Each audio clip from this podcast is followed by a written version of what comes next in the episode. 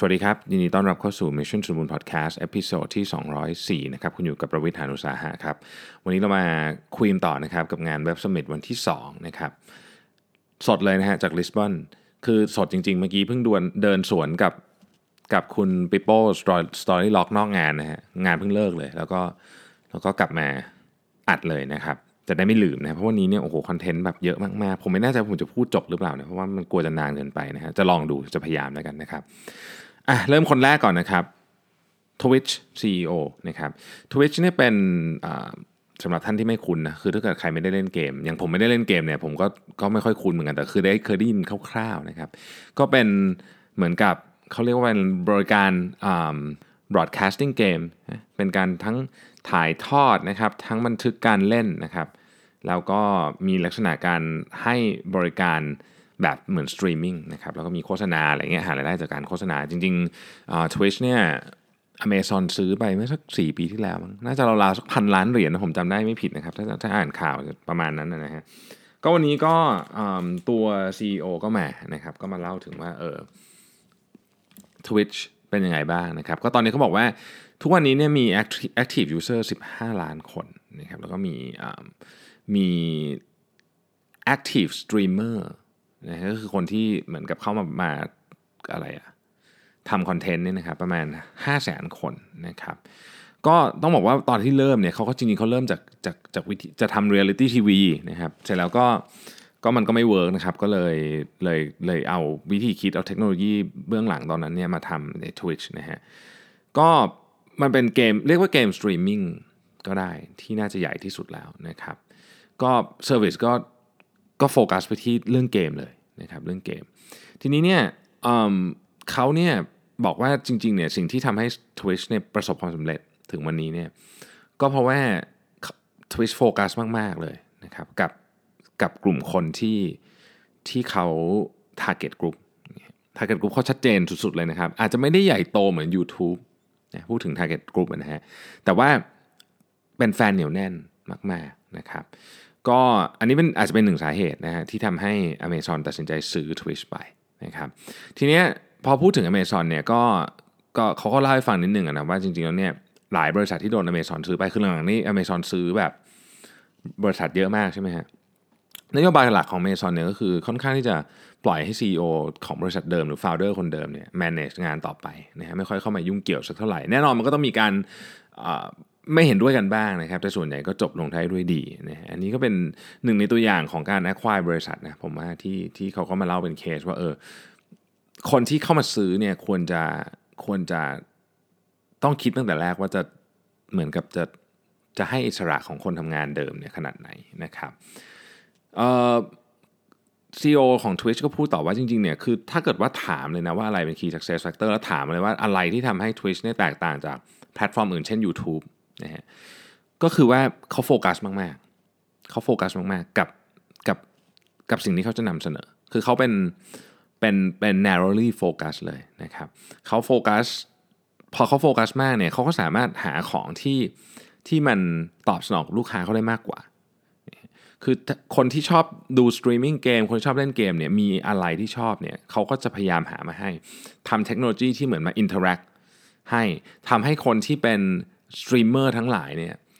สามารถหารายได้ได้นะครับ แล้วก็มีเขาเรียกว่ามี position อยู่ในอยู่ในอยู่ใน Twitch นะครับ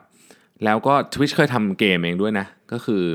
เกมนี้ถูกออกแบบมาสำหรับเพื่อสตรีมโดยเฉพาะสตรีมและ interact กับกับกับ audience โดยเฉพาะกับกับคนดูโดยเฉพาะคือเอาไว้เอาไว้เล่นให้ดูเลยว่างั้นเถอะนะครับ มันก็จะมีวิธีการคิดที่แตกต่างจากเกมทั่วๆไปนะครับ ซึ่งปัจจุบันนี้บริษัทเกมอื่นก็ ก็ทำเหมือนกันนะครับเขาบอกว่าอย่างนี้ฮะผมชอบประโยคนี้มาก คือถ้าพูดถึงแพลตฟอร์มไอ้แบบประเภทอย่างเงี้ยนะมันมีเยอะมากวิดีโอเขาบอกวิดีโอแพลตฟอร์มเนี่ยมันเป็น commodity แต่คุณจะ beat commodity ได้ คุณต้องใช้ community สิ่งที่ Twitch อยู่ได้เพราะว่าเขามี community ของแฟนที่เหนียวแน่นมากๆนะครับ commodity เนี่ยจะ beat ได้ด้วย community ผมชอบมากนะครับถ้าไม่อยากเป็น commodity นะครับให้สร้าง community ขึ้นมานะครับก็ นี่แหละคือ key takeout เลยของ Twitch นะต่อไปเป็นผู้บริหารจาก CBS Corporation นะครับ มาคุยเรื่องทีวีนะฮะ CBS Network ทุกท่านคงรู้จักดีอยู่แล้วนะครับ ก็เป็นเน็ตเวิร์กขนาดใหญ่มากนะครับที่มีมีช่องมีอะไรบริษัทต่างๆ เยอะแยะเต็มไปหมดเลยเนี่ยนะครับมี 20 กว่าแบรนด์นะฮะภายใต้ CBS นะครับแล้วก็เขาเพิ่งตั้งสิ่งที่เรียกว่าเป็น CBS Interactive นะครับก็คือเรื่องอะไรก็ตามที่เกี่ยวกับกับ ดิจิทัลทั้งหลายเนี่ยนะครับมาอยู่ที่นี่หมดนะฮะก็คือเรียกว่าเป็น Center of Excellence for all sides of digital ก็คืออะไรก็ตามที่เกี่ยวดิจิทัลเนี่ยก็จะมาอยู่ที่นี่หมดนะครับเขามีสตรีมมิ่งแพลตฟอร์มด้วยนะครับก็คล้ายๆกับ Netflix แต่ว่าเจ้าตัวก็บอกเองนะว่าเล็กกว่าเยอะนะครับ ก็คิดก็คิด คิดเงินแล้วก็ให้ไปดูโชว์ได้นะครับ จ่ายเงินก็ดูโชว์ย้อนหลังได้หมดเลยของของ CBS ซึ่ง CBS ก็มีโชว์ดีๆเยอะเหมือนกันนะครับ แล้วก็ตอนนี้ก็เริ่มมาทำ original content สร้างคอนเทนต์เองนะครับ ก็เป็นอันที่กำลังจะไปจะไปสตรีมก็คือ Star Trek ที่เป็นซีรีส์นะฮะ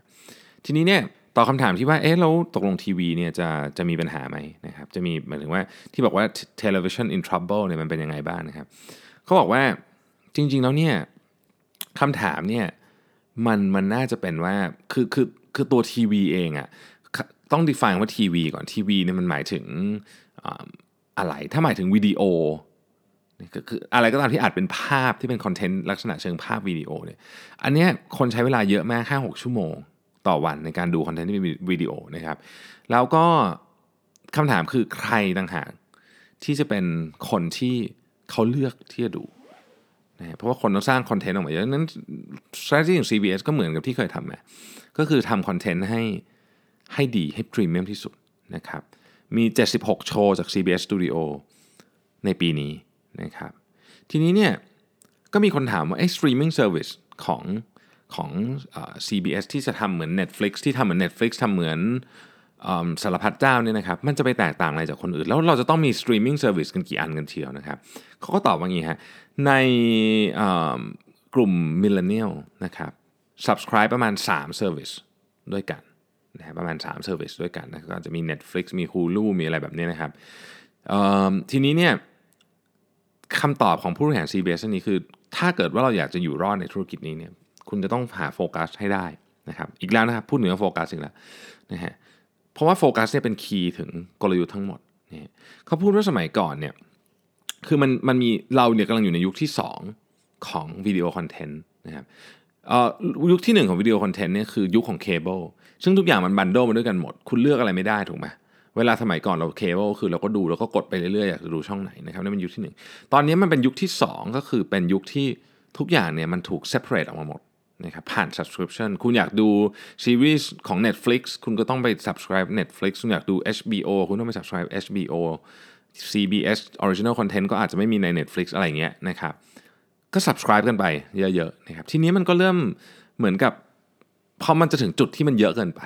คนจะเริ่มเบื่อฮะคนต้องการกลับมา bundle อีกครั้งหนึ่งกลับมาเป็นอารมณ์แบบแบบเหมือนเคเบิลทีวีแต่ไม่ใช่เคเบิลทีวีอีกครั้งหนึ่งนะครับดังนั้นเนี่ยก้าวต่อไปหลังจากที่มันมีบรรดา subscription ออกมาเยอะแยะเต็มไปหมดแบบนี้เนี่ยก้าวต่อไปคือว่า หลังจากนี้พอคนเริ่มเบื่อที่ไม่มี subscription เยอะๆแล้วเนี่ยแล้วมากลับมาต้องการ bundle เหมือนยุคเคเบิลทีวีแต่ไม่ใช่เคเบิลทีวีต้องต้องในนี้ก่อนคือคือมันไม่มีทางกลับไปยุคนั้นอีกแล้ว แต่ว่าต้องการ bundle อีกคือฉันไม่ต้องการจะไป subscribe อะไรเป็นสิบสิบอันเนี่ยนะฮะแล้วอะไรคือคำตอบ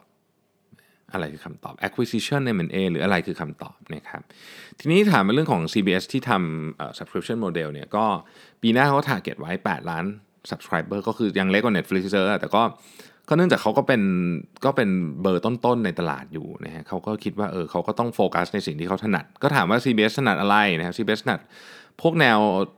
สืบสวนสอบสวนนะครับซีรีส์เรื่องคอมเมดี้แล้วก็เรื่องที่มีผู้หญิงเป็นตัวเอก สังเกตดูนะครับซีรีส์ของ CBS เนี่ยจะมีผู้หญิงเป็นตัวเอกเยอะนะฮะก็เขาก็บอกว่าเออธุรกิจนี้มันเปลี่ยนเร็วมากนะสิปีที่แล้วเนี่ย Netflix ซึ่งสมัยนั้นให้เช่าวิดีโอผ่านทาง ส่งจดหมายให้เนี่ยเช่าวิดีโอ4 DVD 4 แผ่นนี่10 19เหรียญ99นะปัจจุบัน Netflix นี่เท่าไหร่อะผมไม่แน่ใจอาจจะ 6เหรียญ99หรืออะไรประมาณนี้นะคคือคือถูกลงไปเยอะมากเพราะฉะนั้นเราคนเนี่ยได้เสพคอนเทนต์ราคาถูกลงปริมาณเยอะขึ้นนะครับแล้วในในเชิงคอนเทนต์เนี่ยมันก็มันก็เปลี่ยนไปนะครับตอนนี้เราอยู่ในยุคบูมมาก ๆ ของโชว์นี่คือคือ ยุคนี้เป็นยุคที่ทุกคนเนี่ยพยายามจะสร้างคอนเทนต์ของตัวเองขึ้นมา คือเป็นยุคที่บูมมากเขาบอกตอนนี้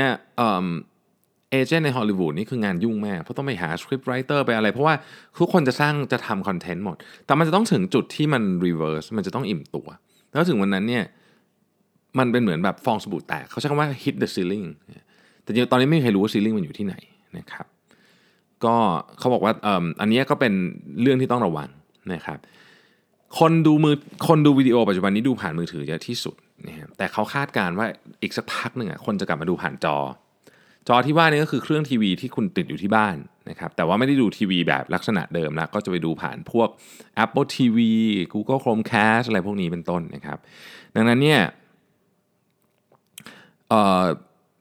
ลักษณะของการทำคอนเทนต์จะเปลี่ยนไป เวลาเราดูในมือถือกับเวลาเราดูในจอใหญ่เนี่ยนะครับก็มันวิธีการทำคอนเทนต์ก็จะเหมือนเปลี่ยนไปนะครับแน่นอนสุดท้ายก็ต้องถามว่าเฮ้ยแล้วเรื่อง VR เป็นไงนะครับเรื่อง VR นะฮะคำตอบของ CBS นะครับคือว่าเราเนี่ย VR เนี่ยยังยังยังคงใช้เวลาอีกสักระยะหนึ่งกว่ามันจะเป็นเมนสตรีมแบบเหมือนเหมือนใน Ready Player One อย่างนั้นนะครับคงจะอีกสักพักหนึ่งกว่าจะเป็นนะครับแต่ว่ายังไงก็มาแน่นอนนะครับ ก็สรุปให้ฟังเลยว่าโฟกัสอีกเหมือนกันในประเด็นนี้นะครับ คนที่3นะครับเป็นดีไซเนอร์ชื่อดังระดับโลกนะครับ Alexander Wang นะครับเป็นเป็นคนที่เป็นหนึ่งใน talk ที่น่าจะมีคนติดตามฟังเยอะมากนะครับ Alexander Wang พูดถึงแฟชั่นนะครับในหลากหลายแง่มุมเนี่ยพูดถึงลูกค้าที่เปลี่ยนไป ลูกค้าที่เปลี่ยนไปจากโซเชียลมีเดียนะครับตอนนี้ Alexander Wang บอกว่า โซเชียลมีเดียเนี่ยทำให้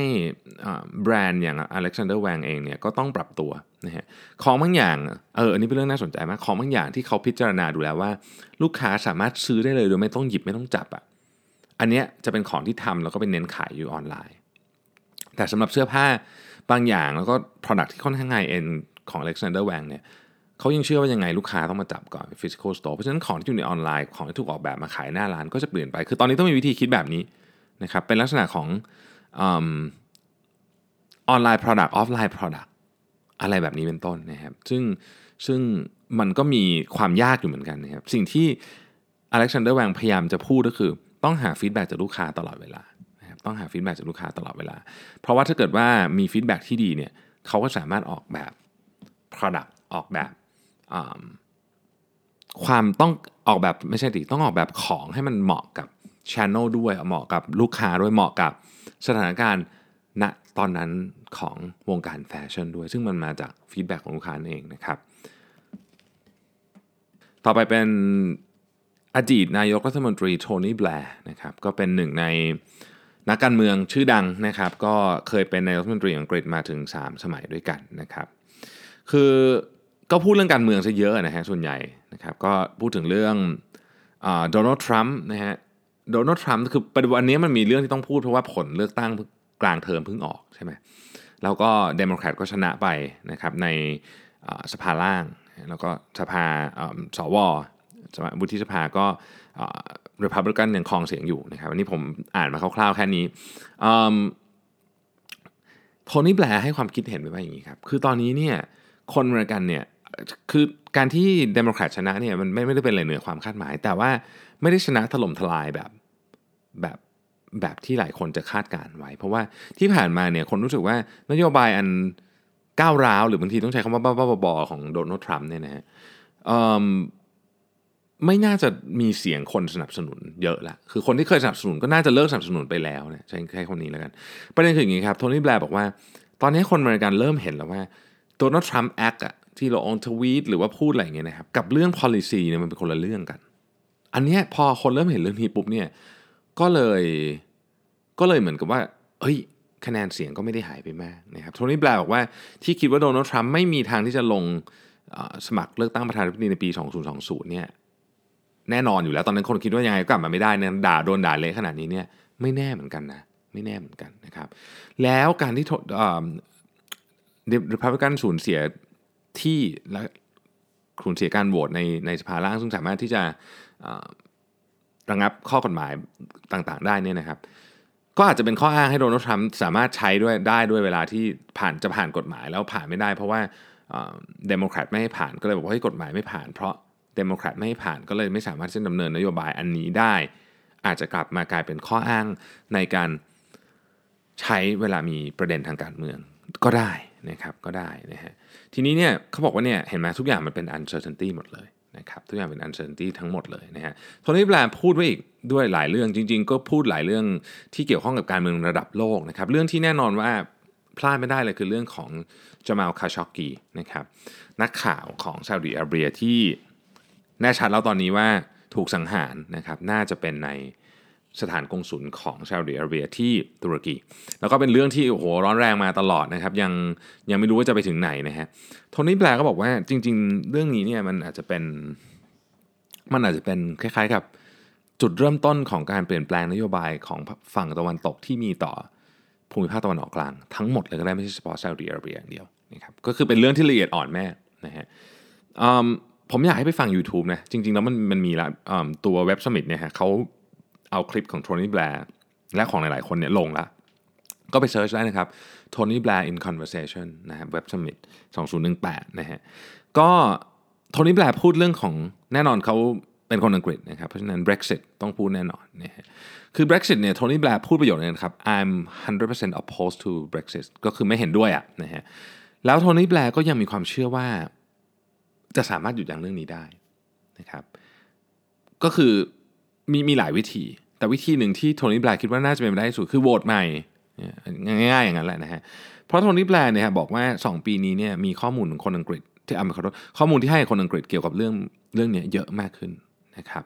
แล้วก็บอกทางเลือกทั้งหมดที่เทเรซาเมย์มีอยู่ตอนนี้เป็นเวอร์ชันต่างๆของ Brexit เนี่ยมันมันมีแต่ pointless กับ painful ซึ่งไม่มีประโยชน์อะไรกับประเทศทั้งสิ้นนะครับอันนี้เราคง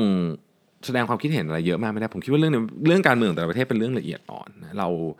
ในฐานะที่ไม่ได้เป็นประชาชนประเทศเขาเนี่ยก็คงจะได้ได้แต่ฟังนะครับ แต่ว่าฝั่งโทนี่แบร์ก็พูดถึงว่า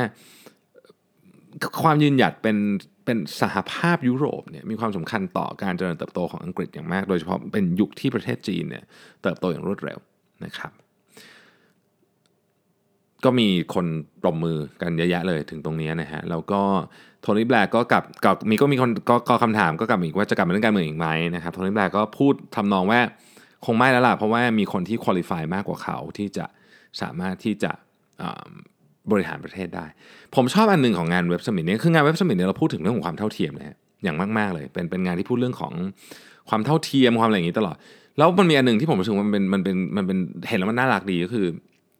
คือทุกคนที่มางาน Web Summit เนี่ยที่เป็นที่เป็นอย่างเราซื้อบัตรมาอย่างเงี้ยก็ต้องมี wristband ใช่ไหมครับเขาจะได้รู้ว่าเราเข้ามาเหมือนงานคอนเสิร์ตอะนะครับโทนี่แบลร์ซึ่งน่าจะเป็นซูเปอร์ซูเปอร์ VIP สปีกเกอร์เนี่ยครับก็ใส่ wristband เหมือนกันผมว่าก็ก็มันก็คือไม่รู้ใครสังเกตเห็นป่าวแต่ผมรู้สึกว่าเออมันก็เป็นเรื่องที่ทำให้เรารู้สึกได้ว่าเออคนจัดเขาก็ใส่ใจในรายละเอียดเล็กๆน้อยๆที่ที่พูดถึง ความเท่าเทียมกันนะครับเพราะว่าลอง imagine situation นี้ในประเทศไทยเราอาจจะไม่ได้เห็นแบบนี้ ไม่ไม่ได้จะแขวะใครนะผมพูดจริง ๆ ว่าประเด็นนี้มันเป็นประเด็นที่ที่น่าคิดนะฮะโอเค ต่อมานะครับ คนสำคัญของวันนี้เราต้องบอกว่าเป็นเป็นทอล์กที่ผมชอบที่สุดนะครับเรเดโลนะครับผู้ก่อตั้ง Bridgewater Associates และผู้เขียนหนังสือเล่มที่ผมเชื่อว่าเป็นหนังสือที่ดีที่สุดที่สุดเลยแหละเท่าที่ผมเคยอ่านเนี่ยคือ Principles นะครับ ก็วันนี้เนี่ยมาคุยนะครับแล้วก็เรก็พูดถึงจริง ๆ เรพูด 2 เวทีนะครับเวทีที่ผมฟังเนี่ยเป็น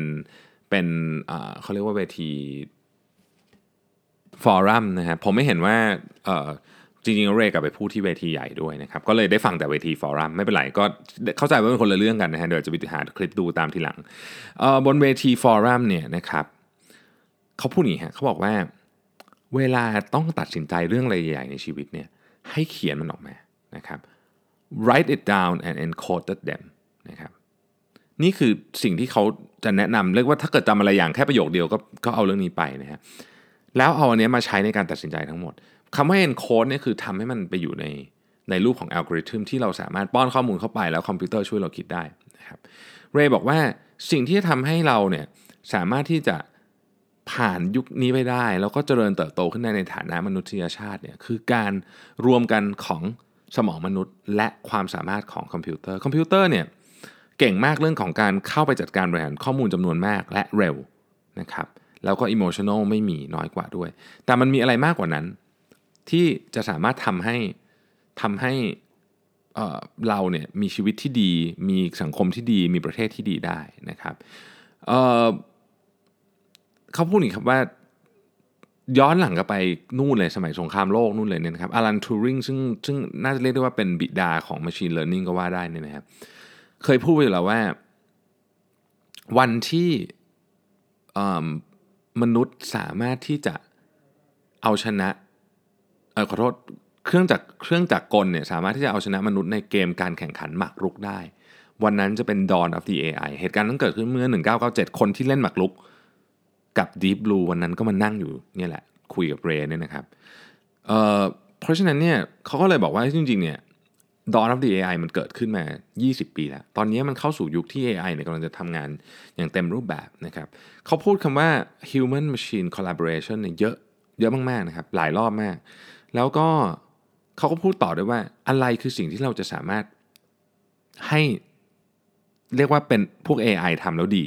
นะครับอะไรที่ AI ทำแล้วดีนะฮะ AI เนี่ยทำงานได้ดีในหนึ่งของที่ sample size ต้องใหญ่นะครับแล้วก็มี closed system เนี่ยอันนี้คือ AI ยุคนี้นะ AI ยุคนี้นะครับถ้าถ้ามีอย่างนี้เนี่ยทำงานได้ง่ายมากนะฮะแต่ว่าของที่ไม่ repeat ตัวเองในอดีต คืออันเนี้ยมันจะมี assumption อย่างหนึ่งคือมันจะสามารถสิ่งที่เกิดขึ้นในอดีต เป็นสิ่งที่จะเกิดขึ้นในอนาคตแต่ถ้าเกิดของที่ไม่ repeat ตัวเองในอดีตแน่ๆเพราะว่า สมมติสมมติอย่างอย่างอย่างการลงทุนเนี่ยเป็นอันหนึ่งที่ชัดเจนนะครับ เนื่องจากเขาเป็นผู้บริหาร hedge fund เขาบอกว่าเฮ้ยของที่มันที่มันไม่ repeat ตัวเองในอดีตแล้วเนี่ยคือเรื่องของการลงทุนนะครับ เพราะบางทีเนี่ย AI ไม่ได้มีเขาใช้คำว่า deep understanding คำว่า deep understanding ไม่ใช่ความสามารถในการคำนวณ ไม่ใช่ความสามารถในการเก็บข้อมูล แต่เป็นความสามารถในการเข้าใจเรื่องนั้นๆ ที่ให้รู้ว่าเฮ้ยอดีตที่ผ่านมาเนี่ยมันก็มี factor ประมาณหนึ่งแต่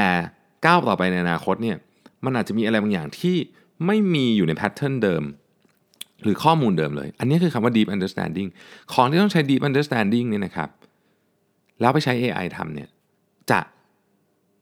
ยากและมีโอกาสจะผิดพลาดเยอะ นี่คือเหตุผลที่ทำไมทุกวันนี้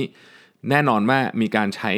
robot เข้ามาเทรด จริงๆ มีมาหลายเป็น 10 ปีแล้ว แต่ว่าก็มีการใช้ robot เข้ามาเทรดตลอดแต่ก็ยังมีคนอยู่ในอาชีพเทรดเดอร์อีกเยอะนะครับ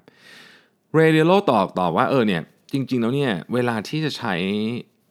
เวลาเวลาที่อัลกอริทึมจะมีประโยชน์ที่สุด หรือ AI จะมีประโยชน์ที่สุดมันคือเวลาแบบนี้ เวลาที่เราเอาคนที่มีไอเดียมีความคิดและเข้าใจเรื่องอะไรต่างๆ มาก ๆ แต่เขียนโค้ดไม่เป็น มาอยู่คนที่เขียนโค้ดเก่งมากนะครับแปลงไอเดียเป็นโค้ดแปลงคำพูดเป็นโค้ดให้ได้นะครับดังนั้นนี่การทำงานในอนาคตมันต้องมีคนที่ เป็นแบบ very intelligent person หนึ่งคนคิดเรื่องนู้นเรื่องนี้ อยากจะทำอาหาร อยากจะทำอะไร แล้วก็มีโคดเดอร์ที่เก่งมากๆหนึ่งคน ที่แปลนั้นนะให้มันออกมาแล้วก็ให้ให้ AI ไปทำงานต่อได้นะครับ คนจำนวนมากที่ที่ฉลาดมากเก่งมาก แต่ว่าไม่รู้จะโคดยังไง ก็จะไม่สามารถเอาสิ่งที่ตัวเองคิดออกมา แล้วมาทำให้มันเป็น เป็นอัลกอริทึมที่ไปใช้ต่อ ไปพัฒนาต่อไปคิดต่อไปเรียนต่อได้นะครับ ดังนั้น2 2 part เนี่ยจึงเป็นเรื่องที่สำคัญนะฮะ Magic will happen เลยเขาบอกอย่างนี้ถ้าเกิดคุณสามารถเอาคนที่เก่ง coding มา แล้วคนที่มีไอเดียเจ๋งๆ มารวมกันได้นะครับ ideas principle ต่างๆคำพูดความคิดพวกนี้นะครับทำมันเป็นโค้ดให้หมดนะฮะทีเนี้ยเขาพูดต่อนิดหนึ่งนะครับถึงถึงเรื่องของการจ้างงาน ในวันที่ AI กำลังเข้ามา คือเขาบอกว่ามันจะมีปัญหาแล้วเขาขอขาขอ forecast future แบบแบบที่เขาคิดเลยก็คือว่าเขาเชื่อว่างานจะหายไป เมื่อ net net job อาจจะหายไป นอกจากนั้นเนี่ยอันนั้นเป็นปัญหาแรก ปัญหาที่ 2 ก็คือว่า นอกจาก net job จะหายไปแล้วเนี่ยสิ่งที่น่ากลัวกว่านั้นก็คือว่างานที่เหลืออยู่เนี่ยมันจะเป็นงานที่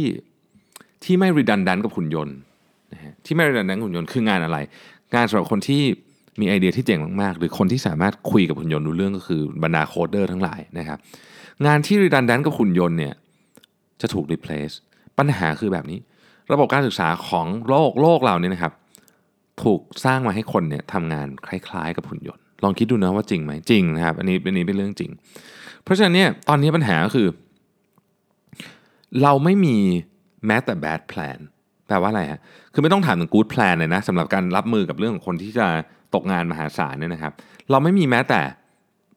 ไม่ต้องพูดถึง plan ที่ดี plan ไม่ดียังไม่มีเลยนะครับไอ้ไอ้ที่มีอยู่ทั้งหมดเนี่ยยังไม่เรียกว่า plan ได้นะครับ ตอนนี้ไม่มีใครมี plan อะไรทั้งสิ้นไม่มีใครมีการวางแผนอะไรทั้งสิ้นว่าเฮ้ยตกลงเราจะเอาไงต่อ แล้วเรื่องนี้มันจะเร็วมากนะครับ ก็เป็นเรื่องที่น่าเป็นห่วงที่สุดประเด็นหนึ่ง ต่อเรื่องของ inequality เขาบอกว่าอย่างนี้คือ inequality เนี่ยต้องถามก่อนว่ามาจากอะไรนะครับให้ข้อมูลนิดนึง 1%ของคนที่รวยที่สุดในอเมริกาเนี่ยโหถือครองแอสเซท90%ของประเทศนะครับ แล้วก็ 40%ของประชากรอเมริกาเนี่ยไม่มีเงินเก็บพอสำหรับเวลาฉุกเฉินที่ตัวเองป่วย ถือว่านี่คือประเทศที่รวยที่สุดในโลก ก็ยังมีปัญหาเรื่องนี้รุนแรงในอดีตความเหลื่อมล้ำ มันมาจากอะไร เออ ต้องตั้งคำถามนี้ก่อน มันมีหลายประเด็นมาก แต่ประเด็นหนึ่งที่ที่เขายกขึ้นมาพูดแล้วผมรู้สึกว่า เออ เราไม่ค่อยได้มองถึงมุมนี้คือ คนที่ถือแอสเซทอยู่ สมมติที่ดิน เนี่ย ถือแอสเซทอยู่ แล้วธนาคารอย่างอย่างเฟดเนี่ยผลิตเงินออกมา นะฮะ พิมพ์เงินออกมา ราคา asset มันจะขึ้นนะฮะ เพราะว่าของพวกนี้มันมีจำนวน สมมติว่ามีจำนวนเท่าเดิมที่ดินเนี่ยนะฮะ แต่ว่าคุณมีเงินในระบบมากขึ้นเนี่ย ราคามันก็ขึ้น คนที่มี asset ก็จะรวยขึ้นเรื่อยๆ โดยไม่ต้องทำอะไรนะฮะแต่คนที่ไม่มี asset เนี่ยจะซื้อของแพงขึ้นเรื่อยๆ นึกนึกภาพออกใช่ไหมอย่างบ้านเนี่ยเป็นตัวอย่างที่ชัดมาก เพราะฉะนั้นอันนี้เป็นความถ่างนะคนมันก็จะเริ่มเนี่ยถ่างขึ้นมาเรื่อยๆนะครับแต่ว่าเจเนอเรชันต่อไปเนี่ย inequality เนี่ยมันจะไม่ได้มาเฉพาะแค่แบบนี้ละมันจะมาในเรื่องของความสามารถในการเข้าถึงเทคโนโลยี ความสามารถในการ ถือครองเทคโนโลยี และเวลาด้วย คือคุณเข้าถึงถือครองแต่ช้าก็ไม่ได้ เรื่องนี้ก็ยังไม่มีใครออกนโยบายเหมือนกันว่าจะแก้ปัญหายังไงนะครับ เป็นเรื่องของผู้นำที่จะต้องคุยเรื่องนี้อย่างจริงจังนะครับ ทีนี้เนี่ยพูดถึงว่าเขาเขาคาดการ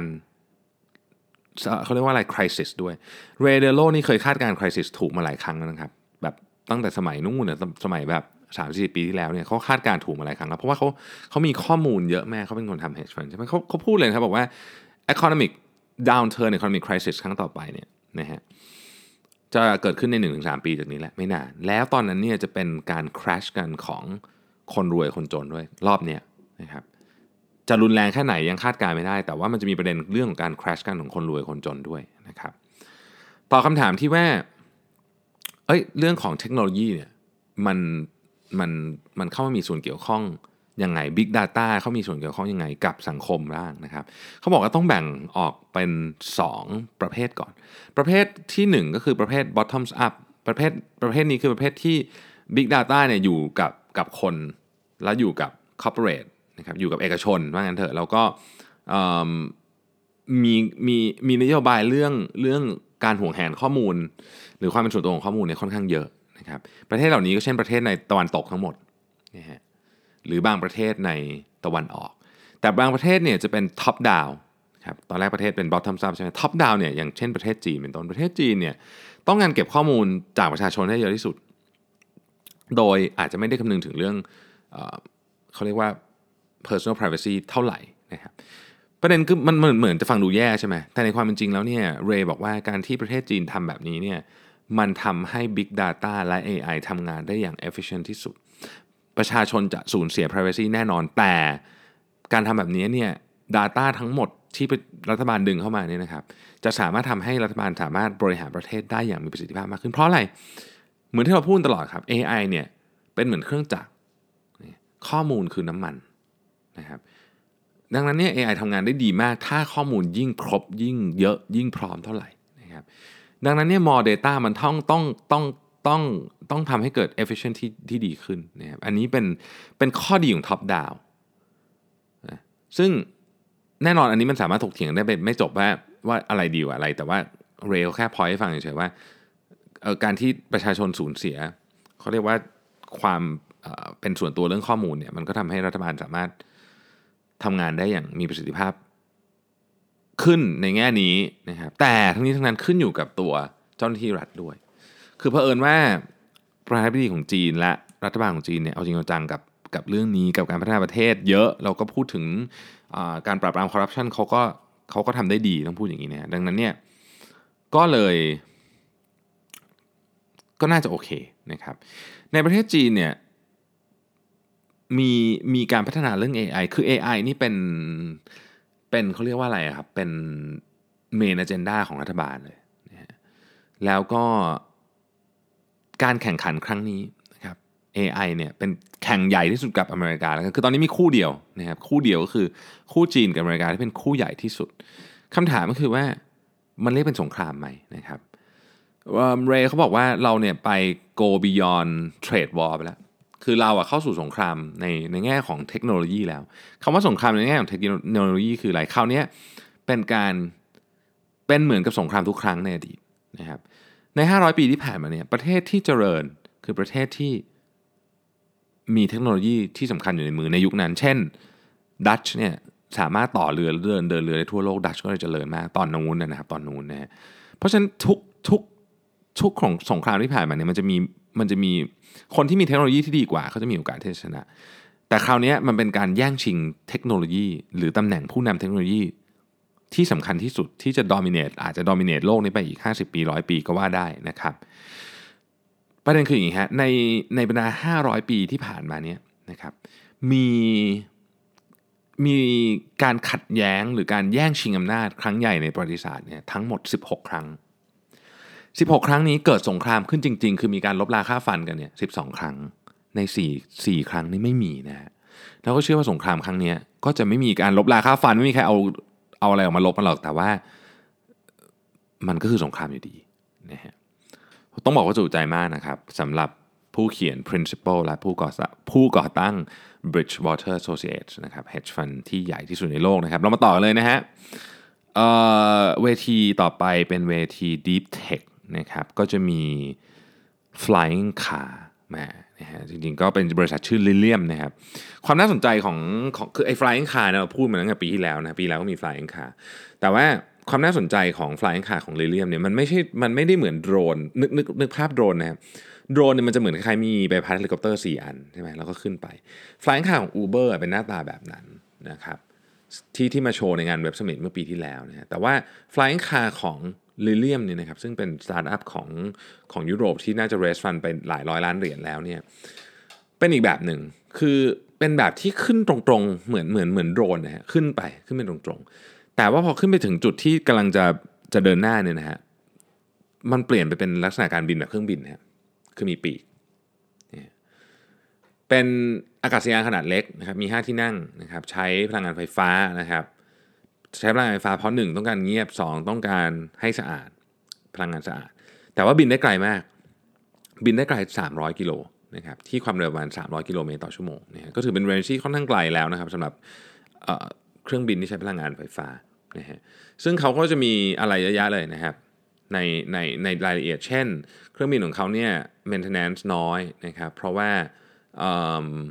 ไม่มี propeller นะครับ อุปกรณ์น้อย ไม่มี gearbox ไม่มีหาง ไม่มี cooling system ที่เป็นน้ำนะครับ อะไรแบบนี้นะฮะทำให้เครื่องบินเขา maintenance น้อยเพราะมัน maintenance น้อยเนี่ย โอกาสเสียมันก็น้อยลงนะครับ เครื่องยนต์ก็ก็แทบไม่มีคือเสียงเสียงน้อยนะครับ สปีดเยอะ มี vibration ต่ำนะฮะ แล้วก็มี safety ที่สูงมากนะฮะคำว่า safety ที่สูงมากของของ Lilium ก็คือว่าทุกอย่างที่มีอยู่ในเครื่องบินที่มันจะเสียได้นะครับ เขาจะคิดไว้ก่อนเลยว่า ถ้ามันเสียปุ๊บเนี่ย backup system ที่ 1 คืออะไร backup system ที่ 2 คืออะไร ดังนั้นเนี่ยเครื่องบินของเขาเนี่ยปลอดภัยนะฮะเขาเชื่อว่าอย่างนั้นนะครับประเด็นก็คือว่าสิ่งที่ผมชอบในคือไอ้ไอเรื่องเทคโนโลยีรถบินได้มันพูดกันมาเยอะแล้วแต่ว่าสิ่งที่ผมชอบก็คือเขาเขาพูดถึงประเด็นของเรื่องวิธีคิดเกี่ยวกับอสังหาริมทรัพย์ในอนาคต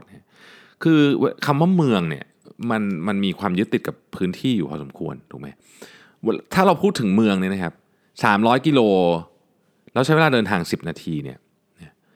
นิยามของคำว่าเมืองมันจะเปลี่ยนไป เมืองที่อยู่ใกล้กันที่เป็นคล้าย ๆ กับเมืองเมืองเมืองที่อยู่รอบๆ เมืองหลวงเนี่ยนะฮะมันก็จะขยายอาณาเขตของเมืองหลวงไปได้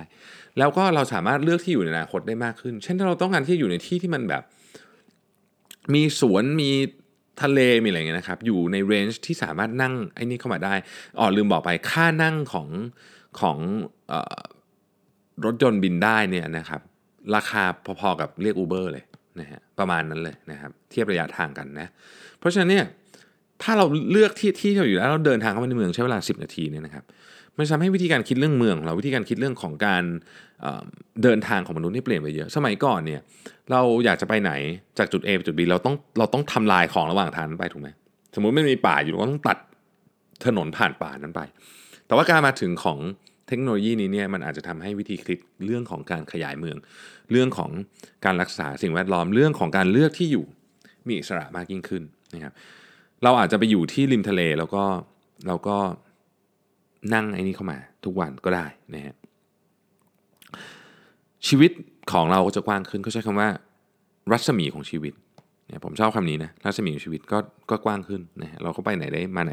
ได้กว้างกว้างขึ้นอิสระเพิ่มขึ้นนะครับถามว่าเมื่อไหร่จะเห็นในเมืองใหญ่ๆที่นำมาใช้เขาบอกว่า 2025 โดยประมาณเมืองใหญ่ๆ หลายเมืองเนี่ยน่าจะ 2025 นี่ไม่ใช่เริ่มใช้นะหมายถึงว่าใช้อย่างมีอย่างแพร่หลายแล้วนะครับ สิ่งที่ผมฟังนะคือคือขอขั้นหนึ่งตรงนี้ก็คือว่าพอฟังไปแล้วเนี่ยผมก็รู้สึกว่าเฮ้ยผมมีความตั้งใจนะที่ที่ไม่ใช่อยากจะแค่ทำธุรกิจให้ประสบความสำเร็จแล้วแต่ผมมีความตั้งใจที่อยากจะทำอะไรเจ๋งๆกับโลกนี้คือคือคำว่าเจ๋งเนี่ย มันเป็นอะไรก็ได้นะฮะ คือพอมาฟังเว็บสมิธรู้สึกว่า เฮ้ย คนมันมีไอเดียเจ๋งๆก็ทำอะไรที่มันแบบเจ๋งๆ กับโลกได้เยอะแม่คือบางทีเขาทำแล้วได้ตังค์ด้วย อะไรก็แล้วแต่ แต่ว่าผมผมเชื่อว่าหลายคนที่เริ่มทำเนี่ยไม่ได้คิดเรื่องเงินเลยด้วยซ้ำตอนแรกนะแล้วมันตอนหลังมันก็เติบโตขึ้นมา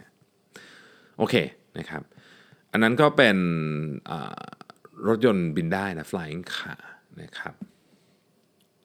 ต่อมาเป็น Cartoon Network นะครับ Cartoon Network ก็พูดเรื่องของ digital disruption ของคอนเทนต์อะไรต่างๆ พวกนี้นี่นะฮะเขาบอกว่าเขาบอกว่าประเด็นสำคัญเลยนะ ในการที่จะทำให้คนที่ผลิตคอนเทนต์เนี่ยอยู่ได้ต่อไปเรื่อยๆในอนาคตคือหนึ่งต้องเข้าใจ audience มากๆ Cartoon Network เนี่ยมีการทำพวก research กับ audience เยอะมากแล้วก็ information นะมาให้คนที่มี creative สูงๆ สร้างอะไรขึ้นมาสักอย่างที่ตรงหรือมากกว่าสิ่งที่ลูกค้าอยากได้นะครับ แล้วก็เขาบอกว่าจุดที่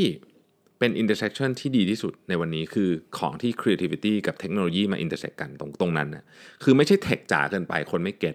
creative เกินไปแต่ว่าไม่ได้เข้ากับโลกปัจจุบัน ไม่ได้เข้ากับ digital native ของคนปัจจุบันก็ไม่ได้เหมือนกันมันต้องอยู่ตรงกลาง เป็นจุดที่ creativity กับเทคโนโลยีมาบรรจบกันนะครับแต่ทั้งหมดทั้งปวงนี้เนี่ย ก็ต้องทำผ่านกระบวนการ storytelling ยังคงสำคัญอยู่เสมอ แต่วิธีการเล่าอาจจะเปลี่ยนไปนะครับวิธีการเล่าของยุคนี้เนี่ยจะต้องเน้นเรื่องของการทำ visual มากๆนะครับต้องมี choice control ให้กับลูกค้าด้วยนะครับแล้วก็ต้องใส่ feedback loop เข้าไปตลอดเวลา คือคนเนี่ยจะให้ feedback เยอะ เพราะฉะนั้นต้องมีเครื่องมือในการไปตามเก็บ feedback พวกนั้นนะครับอันนี้ก็เป็น Cartoon Network นะครับ ต่อไปเป็น BBTV นะครับ เครือข่ายใหญ่โตมากบน BBTV นี่มีรายการเต็มไปหมดเลยเนี่ยนะฮะ ก็ BBTV เนี่ยมันมีวิวอยู่ที่ 35 billion นะครับ เยอะมากเขาเล่าถึงสถิติให้ฟังนะ ปัจจุบันนี้เรากำลังจะก้าวเข้าสู่ 6 hours per day ก็คือคนใช้เวลากับวิดีโอ content 6 ชั่วโมงต่อวัน นี่นี่คงจะเป็นตัวเลขที่อเมริกา ผมคิดว่าเมืองไทย ไม่น่าจะเยอะขนาดนี้หรือเยอะขนาดนี้นะครับตัวเลขในใน quarter หนึ่งปี 2018นี่คือ 5 ชั่วโมง 57 นาทีนะของอเมริกาครับเยอะมากอะเยอะขนาดไหนเรามาดูตรงนี้กันตัวเลขผมบอกไปเมื่อกี้ 5 ชั่วโมง 57 นาทีต่อวันนะครับที่คุณใช้เฉพาะกับ content ประเภทวิดีโอเนี่ยนะครับคือ 1.75 วันต่อสัปดาห์ 1 สัปดาห์ต่อเดือนหรือ 3 เดือนต่อปี โอ้โห เยอะมากเลยนะ เยอะพอๆกับเวลานอนของคุณเลยอะนะฮะเยอะมากนะครับ ทีนี้เนี่ยก็ต้องถามว่าณวันนี้เนี่ยแพลตฟอร์มอะไรที่ที่ที่ใหญ่ เอาเรามาดูจำนวนคนใช้อินเทอร์เน็ตก่อนจำนวนคนใช้อินเทอร์เน็ตเนี่ย 4.2 ล้านคนนะครับ ประมาณครึ่งหนึ่งยังไม่ถึงครึ่งดี ปีหน้าจะครึ่งหนึ่งนะครับ 2.2 billion 2,200 ล้านคนเนี่ยใช้ Facebook เกินครึ่งใช้ Facebook นะครับ 1.9 billion ใช้ YouTube นะครับ Instagram ประมาณ1 billion นะฮะโมบายเนี่ยนำโด่งมาเลยนะครับโมบายเนี่ย 2,300 ล้านเครื่องภายในปี 2021 นะครับ แล้วก็โมบายเดเวิ์ก็เป็นจุดที่สำคัญที่สุดในการดูวิดีโอนะฮะสำหรับ BBTV เองเนี่ย 70%ของคนที่ดูเนี่ยดูผ่านโมบายนะครับ แล้วก็โฆษณาในดิจิทัลเนี่ยเติบโตอย่างรวดเร็วในปี 2012เนี่ยนะครับโฆษณางบโฆษณาทั้งหมด แบ่งแบ่งเป็นหลาย ๆ สื่อเนี่ยนะครับอยู่ในดิจิทัล 19%ปี 2020 คือปีหน้าเนี่ยดิจิทัลแอดจะ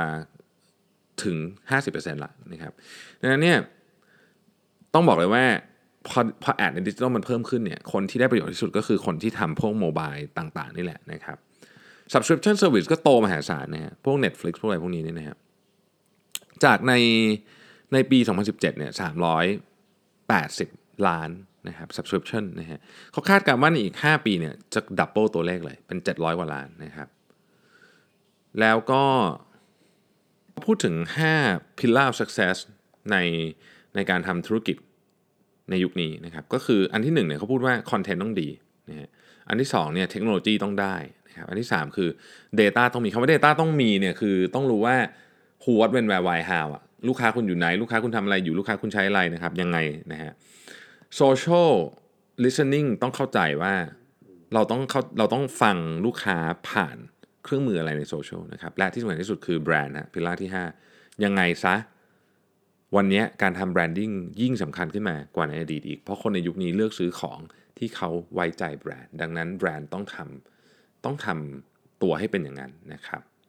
มีสื่ออีกหลายเจ้าเลยนะครับ ก็มาพูดอีกหลายเรื่องส่วนใหญ่ก็จะเป็นเรื่องของการทำเนื้อหาให้ให้เข้ากับแพลตฟอร์ม ให้เข้ากับคน generation ใหม่ ถ้าสมมุติว่าทำให้ Snapchat ก็ต้องทำเนื้อหา Snapchat ไปเลย ให้มันเหมาะกับกับ Snapchat เรื่องของเวลาเรื่องของคนที่ดูเรื่องของกลุ่มเป้าหมายนะครับ ก็จะต้องแตกต่างออกไปดังนั้นคำว่า one size fit all content เนี่ยคงจะไม่มีอีกแล้วนะครับ ทุกอย่างต้องต้องทำให้มันหลากหลาย กลุ่มเป้าหมายนะครับ ก็ประมาณนี้นะฮะน่าจะพอน่าจะครบถ้วนนะฮะอาจจะเร็วๆไปนิดนึงเพราะว่ามันไม่งั้นเดี๋ยวจะยาวเกินไปผมขอสรุปนะครับว่าเรื่องที่ประเด็นที่พูดวันนี้เนี่ยมีประเด็นอะไรบ้างที่เป็นประเด็นสำคัญนะครับหนึ่งคือ diversity ฮะ diversity เป็นประเด็นที่ diversity and equality ความเท่าเทียมและความหลากหลายนะครับ diversity and equality เป็นประเด็นหลักที่พูดเยอะมากในวันนี้นะครับ ประเด็นที่ 2 คือเรื่องโฟกัสครับจะทำอะไรให้ดีต้องโฟกัสให้ได้ว่าคุณจะ คุณจะคุยกับใครนะครับ คุณจะคุณจะเล่าอะไรใครฟังนะครับทวิชอเล็กซานเดอร์วัง CBS พูดเรื่องโฟกัสหมดเลยนะครับ อันที่ 3 ครับ learn about uncertainty เราอยู่ในโลกที่มัน uncertain มากๆทุกอย่างเปลี่ยนแปลงได้อย่างรวดเร็วนะครับโทนี่แบร์ก็พูดนะครับเรเดโลก็พูดถึงโทนี่แบร์พูดถึงเรื่อง uncertainty เรื่องการเมืองเรเดโลพูดถึง uncertainty เกี่ยวกับเศรษฐกิจโลกมันจะเปลี่ยนแปลงได้ตลอดเวลา นะครับและสุดท้ายครับ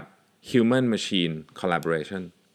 ทางออกของเรากับ AI อาจจะไม่ใช่การเป็น human versus machine แต่เป็น human and machine together ก็ได้นะครับ นี่คือ 4 เรื่องที่ได้รับการพูดถึงเยอะที่สุดในวันนี้นะครับ ก็ต้องเรียนอีกครั้งหนึ่งว่างาน Web Summit เนี่ยเป็นงานที่เวทีมันเยอะมากนะครับ ผมไม่มีปัญญาฟังหมดจริงก็คือ ก็ ไม่ใช่ไม่ใช่ไม่มีปัญญาคือเขาไม่ได้ดีไซน์ให้ฟังหมดอยู่แล้วนะฮะคือคือเราก็ต้องเลือกเอาที่เราสนใจจริง ๆ แล้วก็บางทีถ้าเวทีมันไกลมากก็ต้องยอมทิ้ง เพราะว่าเซสชั่นนึงมันสั้นประมาณสักยี่สิบยี่สิบห้านาที เราก็ย้ายไปบางทีก็ที่นั่งเต็มเข้าไม่ได้อะไรเงี้ยนะครับวันนี้ก็นั่งพงนั่งพื้นอะไรกันไป ก็ถือว่าเป็นประสบการณ์ที่ดีครับเราก็หวังว่าจะพอดแคสต์วันนี้นะก็จะช่วยให้ท่านเหมือนกับมีไอเดียคร่าวๆนะครับจากนักคิดระดับโลกว่าทุกวันนี้โลกเรากำลังเปลี่ยนแปลงเร็วแค่ไหนนะครับ พรุ่งนี้อีกหนึ่งวันนะฮะสำหรับเว็บสมิธวันสุดท้ายนะครับพรุ่งนี้ผมก็ลุยตั้งแต่เช้าเลยนะฮะเก้าโมงครึ่งนะครับจนยาวไปเลยจนปิดนะครับก็น่าจะมีเรื่องสนุกๆมาเล่าให้ทุกท่านฟังอีกเช่นเคยนะครับ ขอบคุณมากนะครับที่ติดตาม Mission to the Moon Podcast จะต้องขออภัยที่ตอนมันยาวไปนิดหนึ่งนะฮะเรื่องมันเยอะ แล้วเดี๋ยวพรุ่งนี้เราพบกันใหม่ สวัสดีครับ